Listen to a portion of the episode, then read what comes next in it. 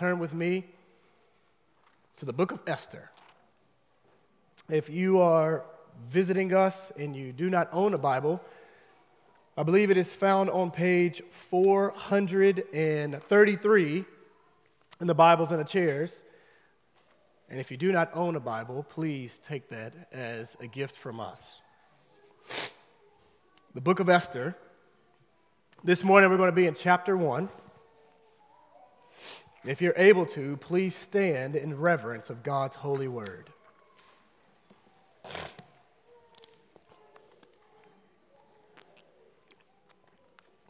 These events took place during the days of Ahasuerus, who ruled 127 provinces from India to Kush. In those days, King Ahasuerus reigned from his royal throne in the fortress at Susa. He held a feast in the third year of his reign for all his officials and staff the army of Persia and Media, the nobles and the officials from the provinces. He displayed the glorious wealth of his kingdom and the magnificent splendor of his greatness for a total of 180 days. At the end of this time, the king held a week lawless for all the people, from the greatest to the least, who were present in the fortress of Susa. White and blue linen hangings were fastened with fine white and purple linen cords to silver rods on marble columns. Gold and silver couches were arranged on a mosaic pavement of red feldspar. Drinks were served in an array of gold goblets, each with a different design. Royal wine flowed freely according to the king's bounty. The drinking was according to royal decree. There are no restrictions. The king had ordered every wine steward in his household to serve whatever each person wanted. Queen Vashti also gave a feast for the women of King Ahasuerus' palace. On the seventh day, when the king was feeling good from the wine, Ahasuerus commanded Mehuman, Biztha, Harbona, Bigtha, Abagtha, Zethar, and Carkas, the seven eunuchs who personally served him, to bring Queen Vashti before him with her royal crown. He wanted to show off her beauty to the people and the officials because she was very beautiful. But Queen Vashti refused to come at the king's command that was delivered by his eunuchs. The king became furious, and his anger burned within him. The king consulted to confer with experts in law and justice. The most trusted ones were Carshena, Shethar, Admatha, Tarshish, Meres, Marsena, and Memucan. They were the seven officials of Persia and Media who had personal access to the king and occupied the highest positions in the kingdom. The king asked, according to the law, what should be done with Queen Vashti since she refused to obey King Ahasuerus' command that was delivered by the eunuchs. Memucan said in the presence of the king and his officials, all the officials and the peoples who are in every one of King Ahasuerus' provinces. For the queen's action will become public knowledge to all the women and cause them to despise their husbands and say, King Ahasuerus ordered Queen Vashti brought before him, but she did not come.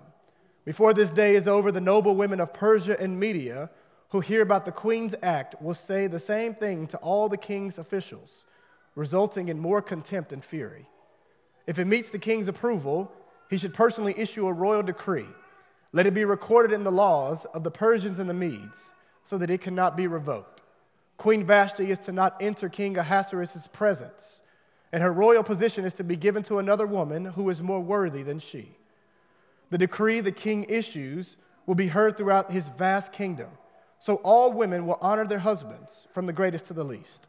The king and his counselors approved the proposal, and he followed Memucan's advice.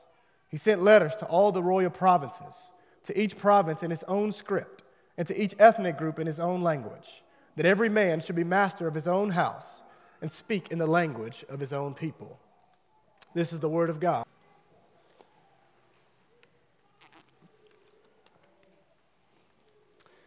In a symphony orchestra, you have a composer, one who writes the music, and you have a conductor. And sometimes they may be one and the same person who are extremely familiar with the music. They're also familiar with the sound of each instrument that is involved in the orchestra. The conductor is the one who leads and guides the orchestra, dictating the tempo, making known when each instrument is to come in, whether softly or strongly. The conductor is the one who leads the musicians, but they also lead the audience, the listeners, taking them on a journey as the music is going, leading all the way to the crescendo. And oftentimes afterwards, the audience is blown away, not only by the orchestra, but also by the conductor. Sometimes you see the conductor and sometimes you don't. But regardless of whether or not you see them, you see their work. It is evident to all. He is the composer and the conductor of all of human history. He upholds and governs everything to the appointed end that he has determined. Ephesians chapter 1 verse 11 says that God works out everything in agreement with the purpose of his will. The appointed end that he alone has set is for everything to be united in Christ, things in heaven and things on earth. The providence of God is his wise governing over all things, whether it's by decree or him permitting. It's important for us to know that though God is sovereign over everything and his providence is pervasive, he is not the author nor the approver of sin and evil, as stated in our statement of faith. It's important for us to know that he, it doesn't mean that he his providence doesn't mean that he coerces humanity against their will to do things, because he doesn't. God is sovereign over all, and he uses all things, the world, visions, both good and bad. He uses it all to fulfill his purposes. God uses the good, the bad, and the ugly to make a masterpiece. And for those of us who are in Christ, as we see the providence of God at work, it always leads to the result of reverence and awe. We are enamored by His power, His love, His protection, and His mercy. Scriptures teach that God's sovereignty is pervasive. And in the book of Esther, we're going to see that truth over and over and over again. That God is sovereign over every detail of life. He's not only sovereign over those details, he's also sovereign of our, over our lives. His sovereignty is not limited. He works all things according to his counsel for his glory and our good. We will see all of this in the book of Esther, but the book of Esther doesn't start there. It starts with a wicked king. And in chapter one, I have three scenes for us. First, we will see the king flexed. And then we're going to see the king defied. And thirdly, we're going to see the king avenged. That's our roadmap through the book of Esther, chapter 1. Three scenes. First, the king flexed, then the king defied, and the king avenged. For a little bit of context, this time in the book of Esther, it is what many refer to as post exilic. You see, Israel, they were unfaithful to their covenant obligations that they made with God. They were split and became a divided kingdom. The northern kingdom, they went into Assyrian exile, and many years later, the southern kingdom went into Babylonian exile as a part of God's discipline on his people. Now, this exile lasted 70 years. At the time, Babylon was the world empire, and then afterwards, the Medes and the Persians, they toppled Babylon. God promised that the exile would end after 70 years, and when Cyrus became king, who's the king of Persia, he issued a decree that the Jews were free to go back to their homeland. See this in Ezra chapter 1, verse 1. Well, many Jews returned to Jerusalem, but some stayed. Now, for the book of Esther, we don't know who the author is. And the events that happened years. An interesting fact about the book of Esther is that it is the only book in the Bible where God's name is absent. You read the entire book, you're going to look, you're going to ask, where is. Interesting enough, that interesting fact makes the book more relatable to life in a fallen world. How many of us have asked the question, Where is God? When we've heard of a severe sickness or a diagnosis, we've been victims of abandonment, injustice, and hatred. Many of us have asked the question God, where are you? Are you working? Do you care? Have you deserted us? Well, the book of Esther makes it abundantly clear that God sees us. He don't only see all things, he also sees us.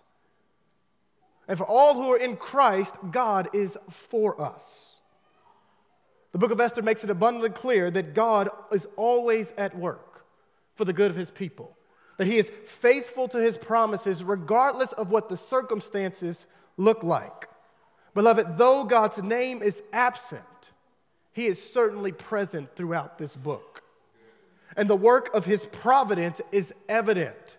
Beloved, his hand may be invisible, but his hand is not idle. Esther reminds us that God's providence is pervasive, that it is over all of creation, people, events, and even pagan kings. No one and nothing can thwart God's purposes. Isaiah chapter 46, verse 9 and 10 says this that remember what happened long ago, for I am God, and there is no other. I am God, and no one is like me. I declare the end from the beginning and from long ago what is not yet done, saying, My plan will take place and I will do all my will. As we journey through the book of Esther, we're going to see courage and compromise, sin and obedience, lamentation and celebration. We're going to see a dooming edict a dire circumstance, a desperate people, and a glorious deliverance. Ironies and reversals. We're going to see the good, the bad, and the ugly. And we're also going to see the providence of a faithful God who works all things out to accomplish his purposes as he keeps his promises. Beloved, the book of Esther is to give us hope. And as we read it, it upon the judgment that we rightfully deserve, that we may have life. Because of what Jesus has done, we have gone from weeping to rejoicing. And it causes us to anticipate his coming kingdom, just as we sung and we will feast, that on that day we will feast in the house of Zion. We will feast and weep no more. Amen. Now, our story it begins with a wicked king who thought he ran things. And so the first thing we're going to see the king flexed. Look at verses 1 and 2 and a few others. It says, These events took place during the days of Ahasuerus, who ruled 127 provinces from India to Cush. In those days, King Ahasuerus reigned from his royal throne in the fortress at Susa. Verse 3, he held a feast in the third year of his reign. Verse 4, he displayed the glorious wealth of his kingdom and the magnificent splendor of his greatness for a total of 180 days. So, this king, King Ahasuerus, it is the Hebrew name of Xerxes. He was the ruler of a world empire and he ruled for two decades. And the territory of his rule went from modern day Pakistan all the way to northern Persia. This was a time of peace. As we see, he threw a grand party. Y'all, this was the Met Gala of all the Met Galas. It lasted six months. Everybody who was somebody was there. And y'all, this king flexed his power, his wealth, and his glory. You see, the word flexed in the Urban Dictionary is defined as to purposefully brag and show off. In African American community, people flex showing off their cribs, their kicks, their whips, and their fits. It is an act to where you show off, and the very act of flexing demands that there is an audience to see one's greatness, to see it and to be enamored by what they see. Ahasuerus flexed his power and his glory. The excessiveness continued in verses 5 to 9, where he throws another party, showing off the magnificence of his kingdom. Verse 5 says, At the end of his kingdom, the king held a week of the people, from the greatest to the least who were present in the fortress of Susa. Verse 6 White and blue linen hangings were fastened with fine white and purple linen cords to silver rods on marble columns. Gold and silver couches were arranged on a mosaic pavement of red feldspar and marble, mother of pearl and precious stones. In verses 7 to 9, you would see that he had drinks out the wazoo constantly letting people know that drink as much as you want, no restrictions. The description of this man's kingdom is similar to the, district, the description of the tabernacle at the temple. It is elaborate. And y'all, he's showing off the garden of his palace. You only get a section. See, houses in Beverly Hills got nothing on King Ahasuerus' palace. Chip and Joanna Gaines can take notes on how to do interior design based upon what he himself has done with this place. He pulls out all the stops elegant food and excessive drinks. King's encouragement and his permission allowed anyone, if they wanted to, to get wasted. He permitted for the people to have a good time, even if it was to their own destruction. The reality is, he didn't care about them, he only cared about himself. All the people, and he had political aims as he did it. But get this he flexed to be seen in order that he may be honored by them, that they may be enamored with him. What we see here is the depiction of sin's effect on the lives of humanity. That it turns one inward to where our focus is only upon ourselves. That we're not only the center of our worlds, but we want to be the center of your world. And the effect is pearl upon those around you, whether it's in your crib or a city or a country. And the more public the leadership is, the more people who are affected. This king was a wicked king. He had no care for people groups. He had the power to annihilate them, and at the drop of a whim, he would mindlessly agree to do so, as we will see later on in this book. Scripture gives a description of what a good ruler is, and is the exact, the exact opposite of Ahasuerus. 2 Samuel chapter 23, verses 3 to 4 says, The one who rules the people with justice, who rules in the fear of God, is like the morning light when the sun rises on a cloudless morning, the glisten of rain on sprouting grass. This describes a good king. This doesn't describe Ahasuerus at all. Even from the scripture reading in Deuteronomy 17, Ahasuerus don't even hold a candle to that. For this king, he's a pagan which means there is no fear of God, there's no concern for God. This king wasn't the first to live this way, and he certainly won't be the last. You have wicked rulers who've always existed since the fall, only being concerned for themselves. In God's kindness, some rulers are better than others. But throughout the history of humanity, there's never been a perfect.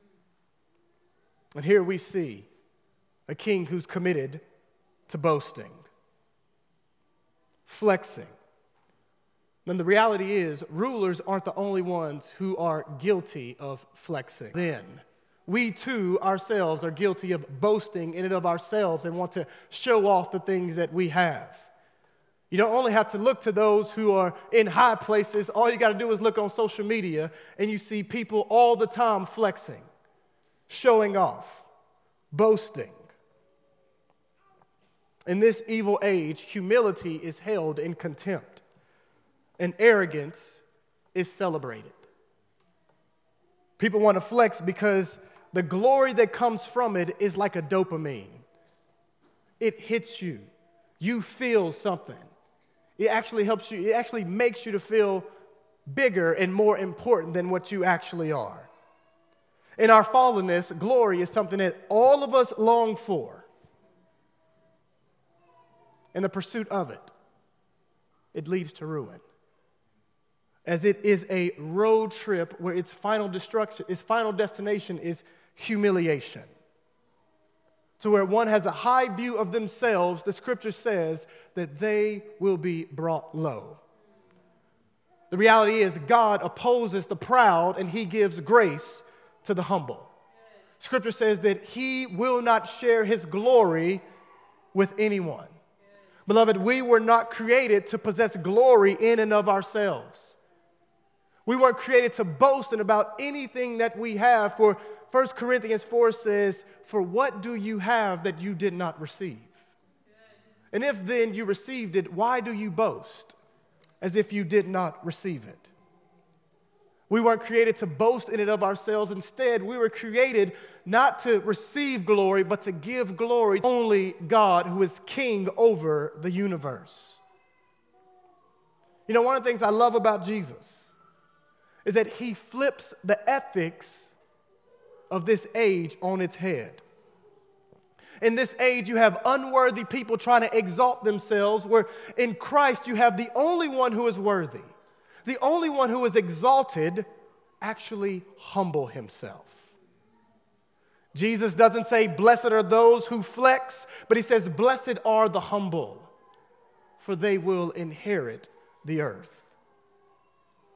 The kingdom that he has ushered in, it is not one marked by pride and arrogance, but by love and humility.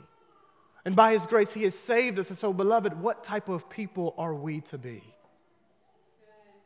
Not those who flex, but those who follow our Savior and get down and wash the feet. He thought he ran things. Though he flexed, not everyone was enamored with his glory. Look at verses 10 and 11 transition to the next scene where we see the king defied, feeling good from the wine. Ahasuerus commanded Mehuman, Biztha, Harbona, Bigtha, Abagtha, Zethar, and Carkas, the seven eunuchs who personally served him, to bring Queen Vashti before him with her crown. He wanted to show off her beauty to the people and the officials because she was very beautiful. The king is inebriated and he wanted to show off his wife. And the very purpose is found in verse 11, where it says, Because she was very beautiful. He was drunk, she's beautiful, and he wanted to show her off. The same way he displayed his glory and his wealth previously in the previous section, now he wanted to show off his wife. This is an abuse of kingly authority in headship. See, here he saw his wife as a possession to flaunt for his own personal exaltation. Now, many commentaries differ on the extent by which he, were to, he was trying to show her beauty. But what's clear is that you have exploitation, that he literally, the objectification of human beings, and especially women, has been prevalent since the fall to where people are used for their own personal gratification. And, beloved, the dehumanization of women it is or exploited. They are image bearers, made in the image and likeness of God, worthy of dignity, honor, love, and respect. The dehumanization of women, it happens in the world, but it is to not happen among the people of God. For God has called us out of the world. He tells us to be salt and light in the world. Whereas Christians, we are to be exemplary in how we treat fellow image bearers, particularly women and our sisters in Christ. Beloved, we have the opportunity to push back the darkness, to treat women with honor and the dignity that they themselves are worthy of out of a love for Jesus and a love for them.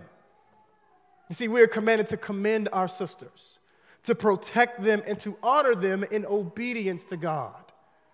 It is to be evident so much so that when the world sees it, they would say, man, that is different and set apart. So the king called his wife. What did Vashti do? Look at verse 12. But Vashti refused to come at the king's command that was delivered by the eunuchs. The king became furious and his anger burned within him. Here you have conflict. The king has been defied, he's been humiliated by his wife, and he is burning hot. Beloved, obedience is a good thing except when it results in complicity to sin. In those cases, we are to follow the direction in the words of the apostles who said in Acts chapter 5, verse 29, that we must obey God rather than people. See, regardless of who entices us to sin or gives a command to sin, whether it's a spouse, a supervisor, a friend, or a world leader, if their command is ever in a head on collision and in direct opposition of what God has commanded, there's ever a time when we are to choose between whether, whether or not we should obey God or whether we should obey man, we are to always choose to obey God, for He has the highest authority. He alone, and we obey out of a love for Him. In this present evil age, beloved, our faith and faithfulness to Jesus will be tested. We will be asked whether to, we will be asked to conceal important details for our business to avoid investigation. A spouse may ask us to lie. A friend will try to convince us to partner with them in doing evil.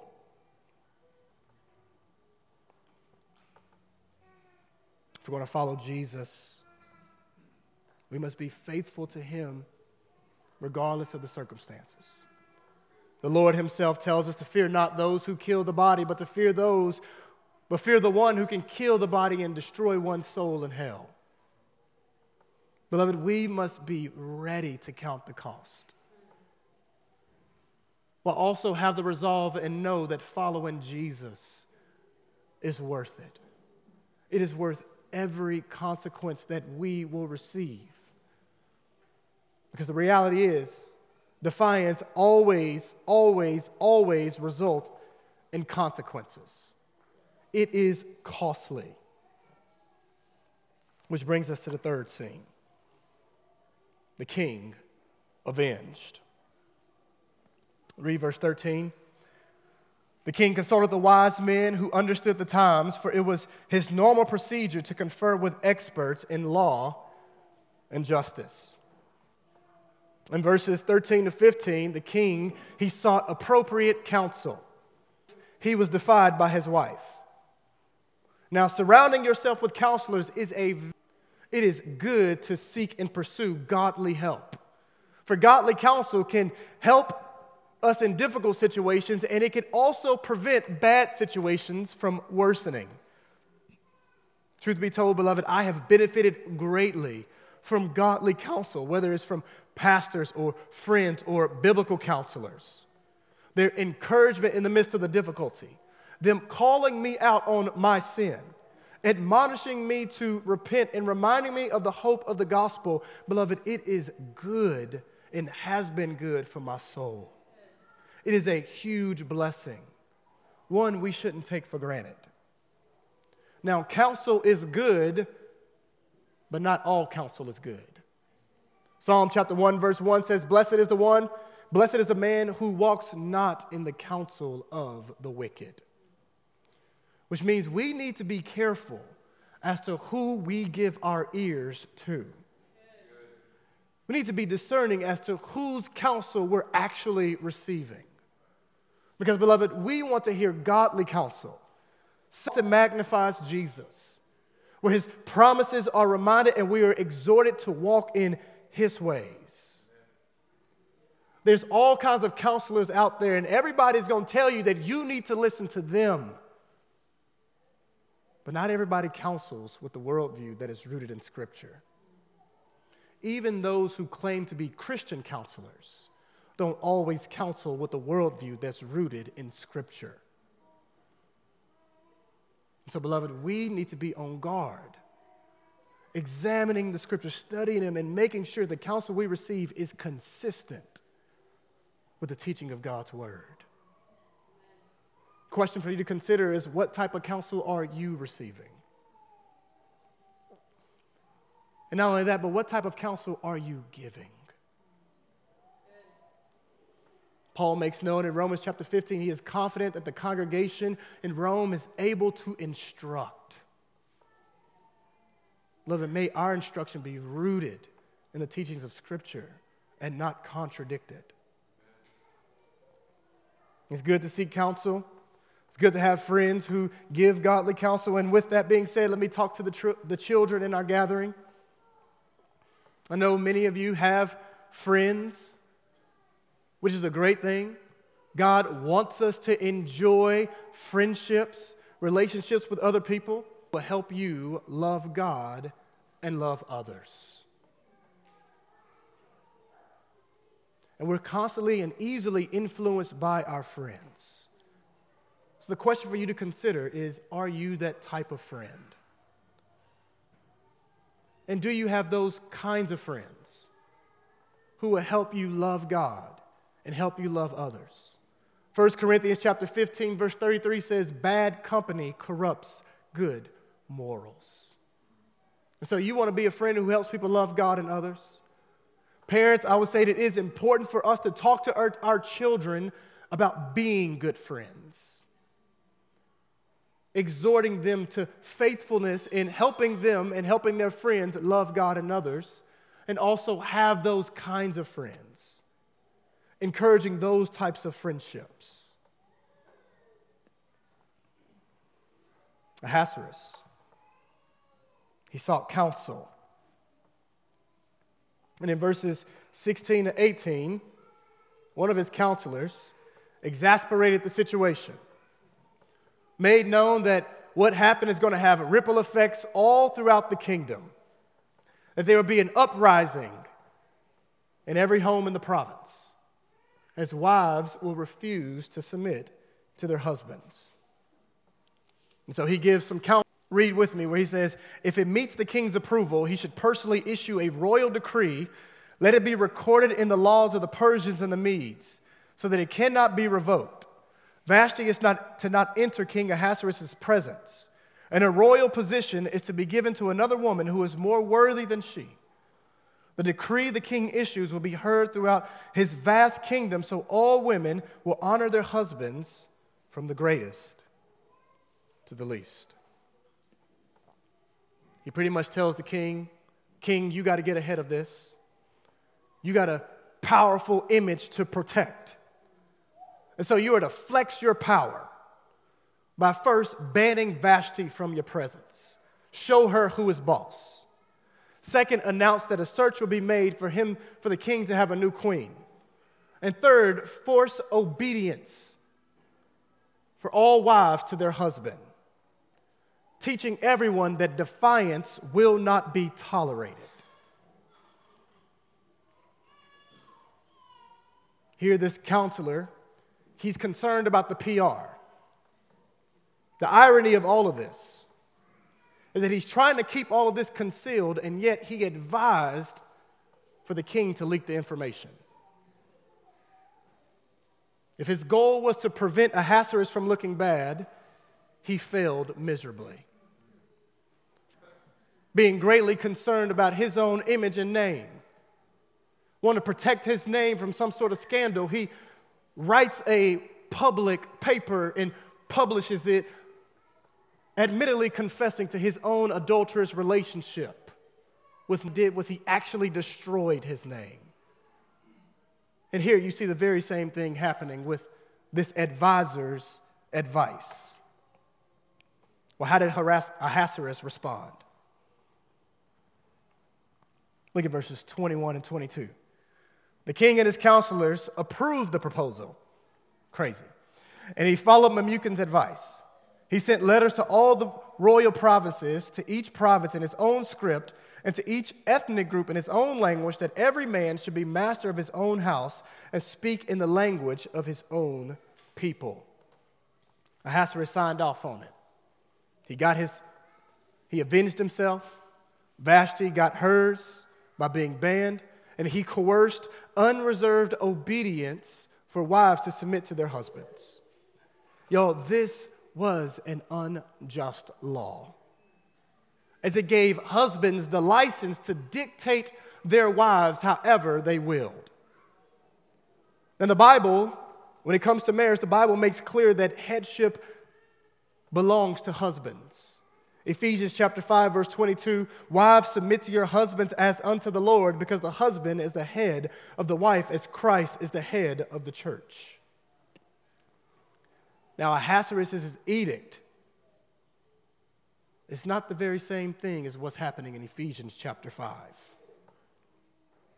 The permission slip to be domineering or to bully their wives. The exhortation is to submit as unto the Lord. That excludes anything sinful. And Ephesians 5 doesn't only address wives and gives specific exhortations to them. God also speaks directly to husbands and how they are to treat their wives. Verse 25 in Ephesians chapter 5 says, Husbands, love your wives just as Christ loved the church and gave himself up for her. Beloved, husbands are to humbly serve and sacrifice for their wives, mirroring Christ, just as Christ has done for his bride, the church. Husbands are to nourish and cherish their wives. Yes, God has made husbands leaders in their homes, and yet their wives are to not suffocate under the leadership of their husbands. The wives instead are to flourish blooming and blossoming by the grace of God because they're and gently with their wives. The Bible says that husbands are to live with their wives in an understanding way. To not treat them as an animal to maintain, but to treat them as fine china, dealing delicately and gently with them as they lead. My single sisters, if you are dating, in your dating relationship, it is important for you to take notice of the character of the one whom you're dating, their servant leadership, seeing whether or not they point you to King Jesus with their words and their life. Not only seeing if they point you to Jesus, but also see if they point their church community to Him, those who are around Him. Do they point them to Christ? And if the answer is no, I would strongly advise you to flee the other way. End that relationship immediately, as hard as it may be, do not do it. You see, in a world and among unbelievers, wives and women, they may be treated shamefully and dehumanized, but these things ought to not happen in the context of the church. Beloved, Jesus' lordship has direct impacts on how we are to interact with our sisters and our wives in the church, in the home, and in society by Christians. Christ loved them and loved them and gave himself up for them, and that dictates how we are to interact with our fellow sisters in the Lord. They're to be valued and appreciated. And It is to be wicked king signed an unjust law that cannot be revoked, coercing this unreserved obedience. all about exalting himself. And here, we see that Jesus and Ahasuerus couldn't be more different.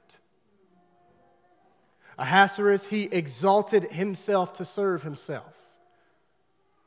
It's the only person he's concerned about, as we see in chapter 1. Whereas Jesus, Jesus exalts himself, and it's for the good of others. Beloved, Jesus, when Jesus exalts himself, it is loving towards others.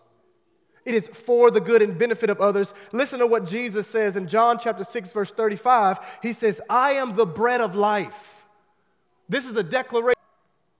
And he says, No one who comes to me will be hungry, and no one who believes in me will ever be thirsty.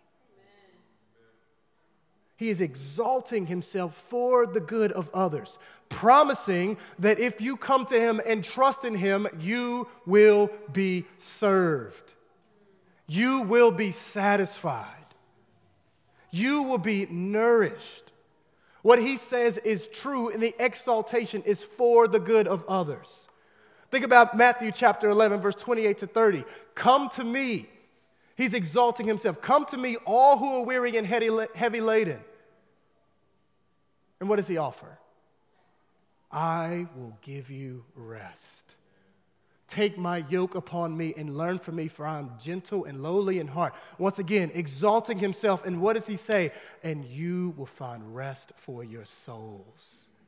Beloved, Jesus' exaltation is him loving people that we may come to him and believe in him and be forgiven and saved by him. What do you think why he's commanding us to preach his name to the ends of the earth?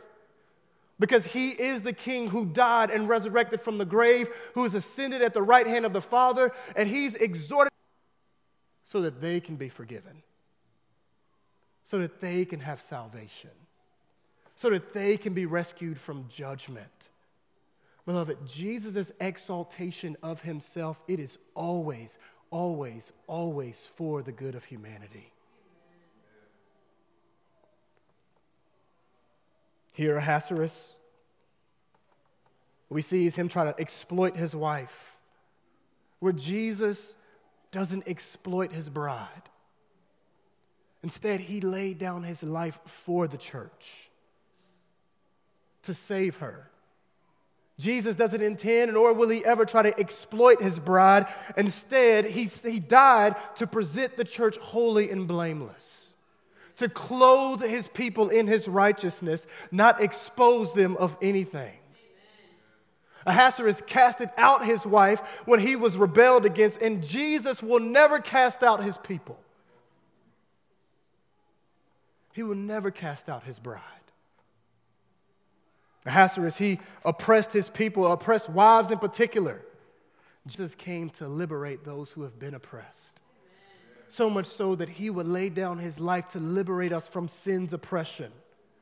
Ahasuerus, this edict was a burden upon the wives, and Jesus' command is that God's commands are not burdensome. Love, as we journey through life, we're constantly encountering kings and rulers. They're, some are more wicked than others, but none are ever perfect. And oftentimes we are ready for the next one to come.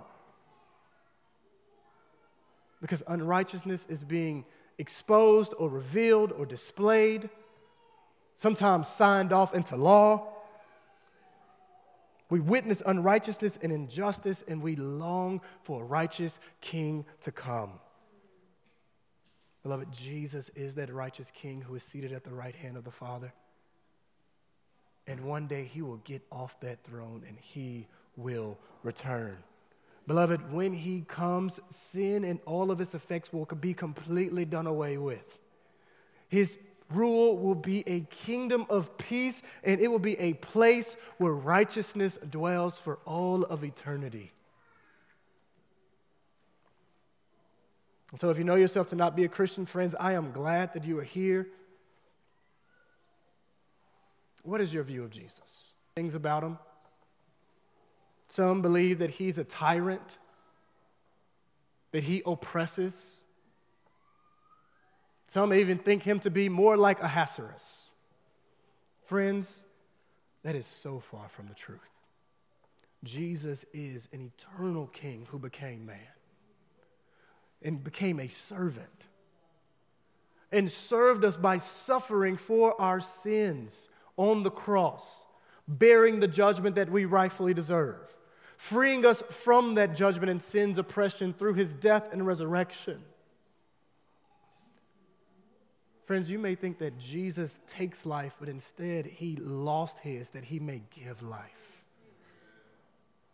Friends, I will beckon you this very day to trust in Christ, that you may be saved by his grace. For his, rule really does lead to life, not death. If you want to talk more, you can talk with any of our members after service. And so the chapter ends. You may wonder where was God? Actively at work, using the sin and selfishness of this wicked king to set the stage where he will accomplish his purposes and fulfill his plan as he is faithful to his promises. Beloved, it takes faith to know that though I can't always see what God is doing, I know that He is actively at work because He has revealed it in His Word. And He's not only actively at work, He is always, always, always at work for the good of His people. Beloved, His hand may be invisible, but His hand is never idle. May we trust him, knowing that he is providentially working to fulfill his purpose in the world and in us. As we look today, look to the day ahead when our King will return. For that is the direction he is taking all of human history. Let's pray. Our Father in heaven, God, we praise you for your providence your sovereignty over all creation. And God, it is good. For you are in you. Every purpose and every plan is always, always, always for the good of those whom you loved and called according to your purpose.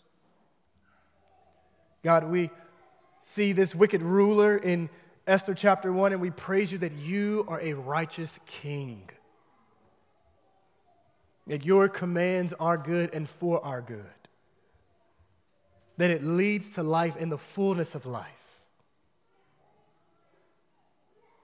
God, we praise you for King Jesus, who doesn't oppress but gives life, who liberates, who sustains, who guides, who preserves, who is interceding now at your right hand, interceding for his people. Father, we long for the day where unjust laws will be completely done away with, sin will be permanently done away with, and righteousness will permanently dwell. For we know that, that day is as sure as to come, for it is as sure as Jesus' resurrection from the grave. Come, Lord Jesus. In his name we pray. Amen.